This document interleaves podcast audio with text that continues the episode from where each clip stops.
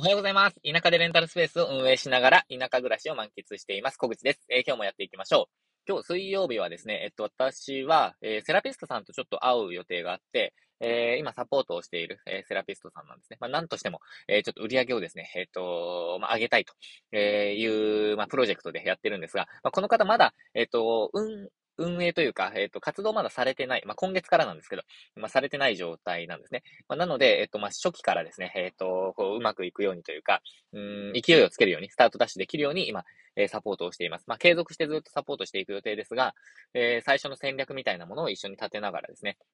えー、まあ、今月、まあ、来月、えー、うちのサロンで、えー、まあ、正式にスタートなんですけど、えー、今月もですね、準備を、えー、やっていこうと。まあ、10月からずっとやっているんですが、えー、やっていこうと思ってます。で、今月の、まあ、テーマとしては、やっぱりあの、まあ、モニターさんの募集ですね。あの、お客様の声を集めたりとか、写真のビフォーアフターを集めたりとか。いや、でも施術がすごいんですよ。あの、その技術が。その、その方自身はまだ、えっと、経験が浅いですが、ただ、その効果っていうのがすごいなと思って、ビフォーアフター見せてもらったらすごいんですよね。で、まあ、このビフォーアフターの見せ方とか、その魅力の伝え方みたいなところで、えー、結局、まあ、売れるか売れないか、稼げるか稼げないかがかなり変わってくるなって思いました。あの、今回その、えっ、ー、と、施術をしている方の、うん、なんていうんですかね。えっ、ー、と、まあ、ジャンルの、えー、ジャンルをやっている方のホームページっていうか、ご案内全部見たんですね。これ50件ぐらいあったかな全部見たんですけど、やっぱり伝え方次第で 全然変わるよ、変わるよなと。売り上げも変わるよなって思いました。なので、ちょっとそれを今日、えー、もっと進めていきますという感じです。ということで、えっと、ちょっとこの話長くなる。ただ、えっと、この話はちょっと別途、えっと、したいなと思ってます。えー、あと、今日、昨日か、昨日ですね、夕方アップした、えっと、レンタルサロンの売り上げを倍増させる方法っていうのをぜひ聞いてください。えっと、結構有効な、えっと、話だと思います。えっと、昨日のメルマガと、えっと、昨日の配信ですね、ラジオの配信、合わせて、えっと、まあ、見ていただくと、聞いていただくと、え、すごく、ま、使えると思うので、えー、ぜひ、まあ、おすすめですという感じです。で、えっ、と、今日の配信なんですけど、今日の配信、ちょっとですね、マインドっていうか、ライフスタイルみたいな話をしたいと思います。えっと、テーマにすると、なんだろうな、えっと、余白を楽しむ人生みたいな、えっと、話をしたいなと思ってます。まあ、これ、あの、私がずっとやってる断捨離とか、あと、以前やっていた仕事、まあ、旅行会社で働いてたんですけど、まあ、その時の話とか、あとは今後ですね、えっと、いろんな人のサポートをしていく中で、えー、まあ、役に立つ考えっていうか自分の中心になる考えかなと思っているので、えー、ちょっと今日はその配信をしていきたいと思います。で、えっと、余白を楽しむ人生っていうのがちょっと今日朝ですね、あの、運転しながら考えていて思い浮かんできたんですよ。で、これまではあの余白をっていう使い方をしてたのは、あのー、心の余白とか思考の余白を作るために断捨離をしています。ものを手放していますっていう話をしていました。まあ、あとは、あの、やること、を、なんかこう、絞って集中するとか、なんかいろんな文脈で、えっ、ー、と、これまで余白を、あの、作りたいとか、余白を、ま、作るみたいな話をこれまでしてきたんですけど、なんかここで実は以前から考えていたことと、その余白っていうのがすごい繋がったんですよ。で、何かというと、私、あの、旅行会社で働いていた時期が13年間ぐらいあって、えっと、まあ、結構打ち込んできたんですね。で、えっと、旅行に関してもいろいろ考えましたし、あとは、その、う、う、うち、うちというか、その、その当時働いてた、その会社が打ち出していくそのメッセージみたいなところも動画にしたりとか、えっと、まあ、会社紹介を作ったりとか、もしくは、えっと、今のテーマみたいなものを動画にして、そしてお客様にその動画で、メッセージを伝えていくっていうことをやってたんですよ。で、イベントもやってました。なので、その動画自体が、えっと、まあ、ツアーの紹介も含むなんですけど、えっと、最初の序盤が、あの、今考えている、その私たちの考えみたいなところを、まあ、考えですって発表しないんですけど、旅ってこういうものじゃないですかみたいな提案というか、その、まあ、投げかけをしていた、そういうパートがあって、そこもよく作ってたんですね。だから全部で多分35分ぐらいの動画を毎回作ってると、毎回っていうか半年に1回作ってたんですけど、えっと、それの中で私が以前、えっと、旅ってこういうものじゃないですかって私が考えたテーマがあって、それは余韻を楽しむ旅、まあ、余韻を楽しめる旅っていう、えっと、テーマだったんですよ。で、えっと、うちの会社の旅は、えっと、時間的にも結構余裕があったりとか、その、うーんと、まあ、時間の使い方にかなり気を使っていたんですね。で、その中で例えば観光を詰め込みすぎないとか、あと観光終わってホテルに帰ってきて夕食までに、まあ、ちょっと時間があるとか、まあ、人によってはシャワーを浴び浴びたりとか、まあ、ちょっと本読んだりとか、外を歩いて散歩して、えー、で、えー、っと、少し、うん、まあ、夕方の雰囲気、街の雰囲気を楽しんでから夕、あの、夕食、あの、ディナーに行くみたいなのとか、まあ、もしくは、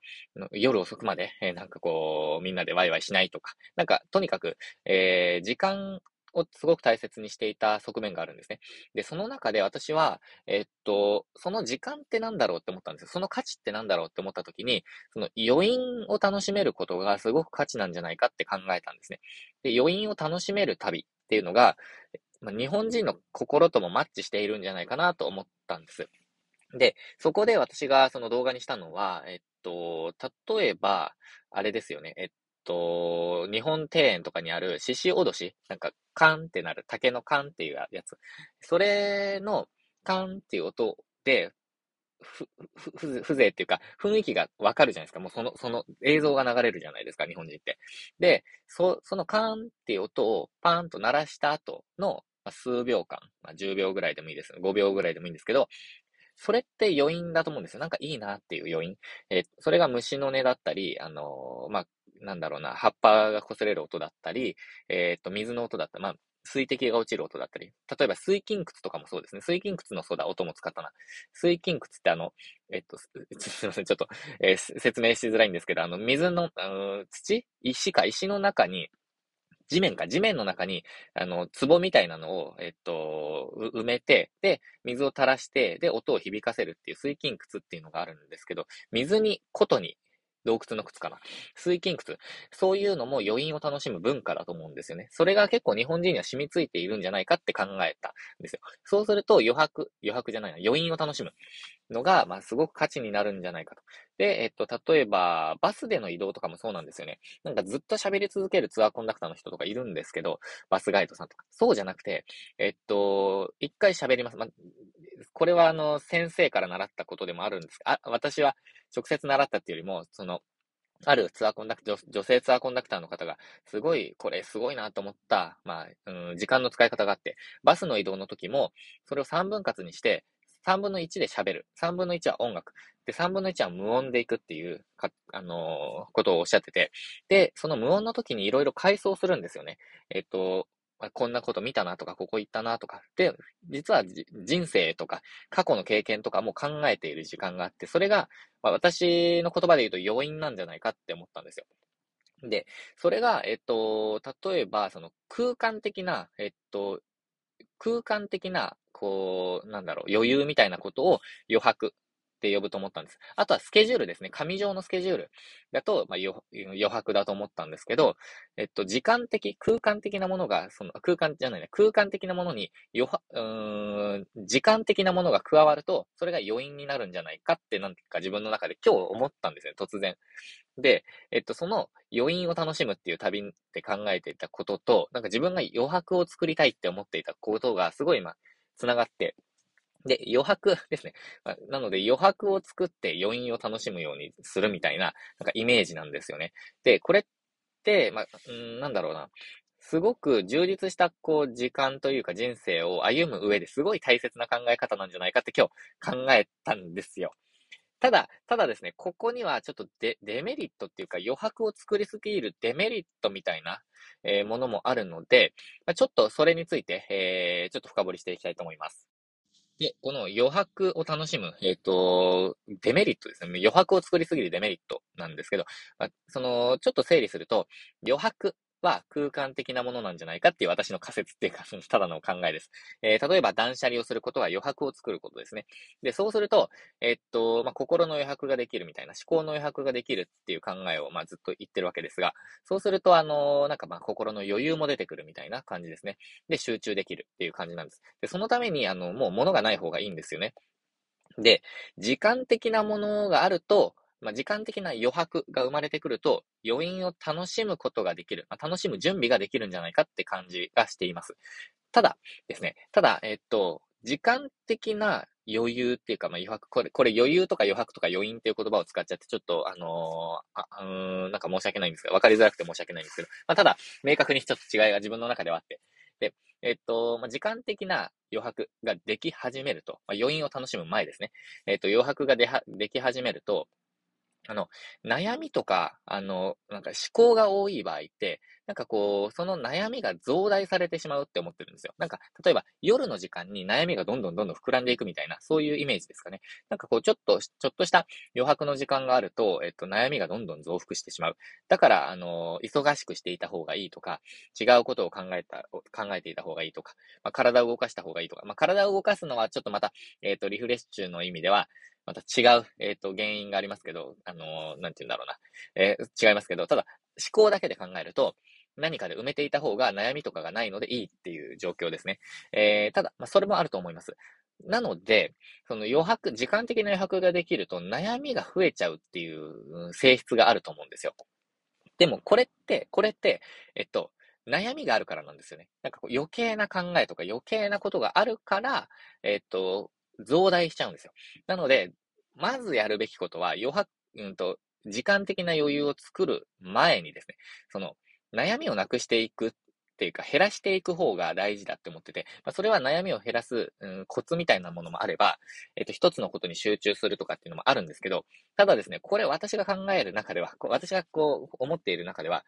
多分ですね、物を減らしていくのが一番簡単です。物をとにかく減らしていくと、なんとなく、あの、考えとか悩みが減ってく。これは、これやってみないと本当にわからないと思います。で、これ、ミニマリストの方が、なんかこう、総じて言うのが、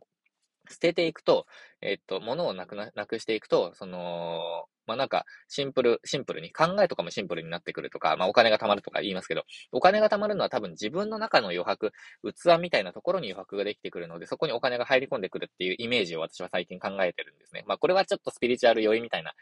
言い方になっちゃうんですけど、ただそう思ってます。で、一方で、そのものをなくしていくと、その、考えもなんとなくシンプルになったりとか、ごちゃごちゃしない。えっと、ものにこう込められていた情報みたいなものがどんどんなくなっていって、なんかその、考えがすごくシンプルになってくるなっていうイメージがあるんですね。なので、あの、もう今も私なんか毎日のように本を、なんかやっぱりこれもいらないな、いらないな、いらないなでなんか追加できたりしてるんですけど、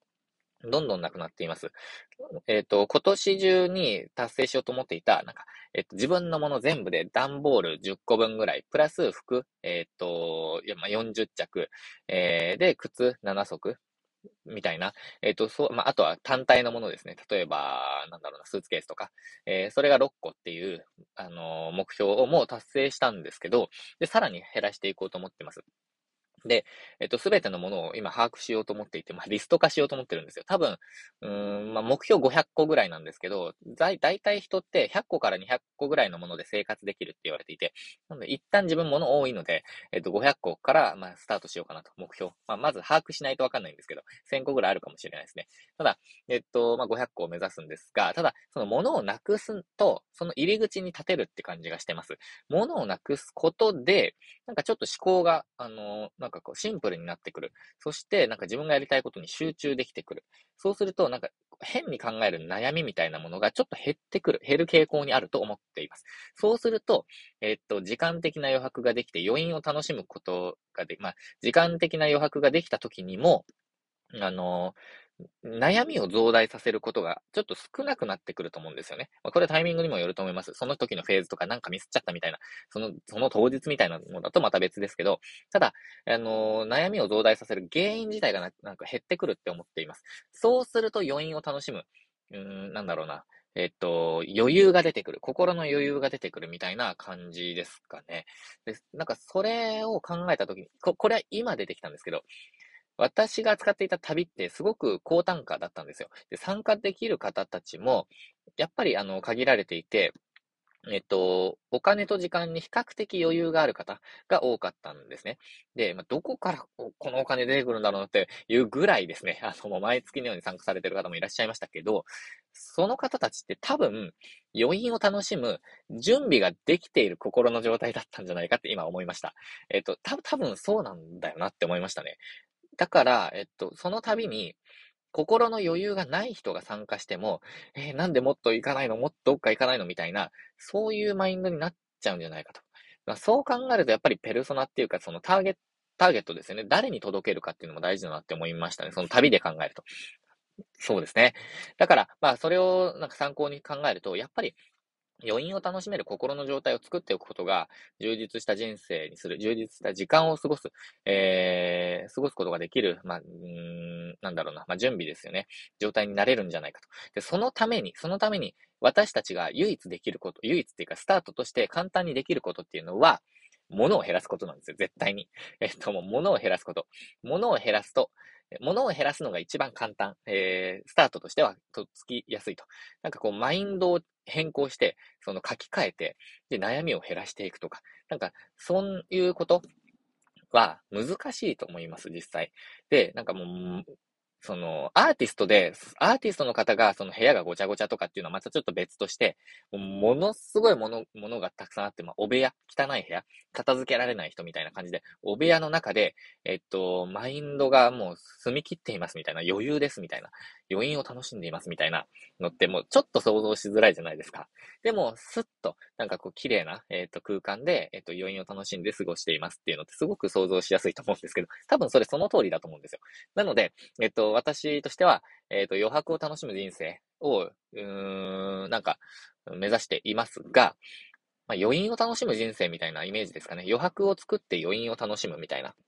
まあ、これはちょっと今日考えながら、えー、話しているので、なかなか言語化が難しいんですけど、ただ今日ですね、なんとなくまとまってきたようなイメージがあります。これ文章化したいな。なんかこう自分の、あの、自分のオリジナル、あの、公式ですね、小口圭介のお、公式のホームページのブログにもちょっと書きたいなって感じがするんですけど、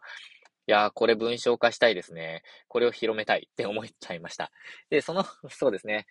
だから、えー、そうですね。なんかこれすごく今日話してよかったなと思います。まあ、この考えがマッチする人、マッチしない人、なんか、うん、なんだそれって思う人、えー、それいいなって思う人、なんかいろんなだと思うんですけど、まあ、ただ私としては余白ですね、を楽しむ人生がいいなと思っています。だからこそ、なんか田舎暮らしの方が自分にはマッチしていますし、まあ、東京でも、東京も好きなんですけど、東京っていうかその都心も好きなんですけど、まあ、田舎暮らしがいいなとか、時間的にももう余裕を作った、えっ、ー、と、仕事がいいなとか、なんかあまり急ぎすぎない、えー、のがいいなとか、なんかこう、例えば細かいことで言うと、保育園に、あの、息子を連れて行って、もう他の人たちっていうか、まあみんなじゃないですけど、バタバタバタバタ、うわはわってやってるんですけど、そんな中でこう、えっ、と、ゆっくり準備している、準備できる状態がいいなとかって思うんですよね。あの、今、ゆっくりやってますけど、まあそういう状態でずっといたいなって思います。まあ、もっとそれを追求していきたいなと思ってます。まあ、そのためには、仕事、頑張りますって感じですね。えっと、やっぱり、あの、現実的に仕事で、あの、ちゃんと利益を、収入を得ていかないと、それも実現が難しいので、えー、ちゃんと今日もやっていきたいと思っておりますと。そんな感じですね。どんな着地だって感じなんですけど。ただ今日は、えー、余白を楽しむ人生という話をさせていただきました。何かの参考になれば嬉しいです。え、ということで今日も最後までご視聴いただきましてありがとうございました。え、今日もチャレンジしながら、え、理想の人生に向かって、えー、頑張っていきましょう。チャレンジしていきましょう。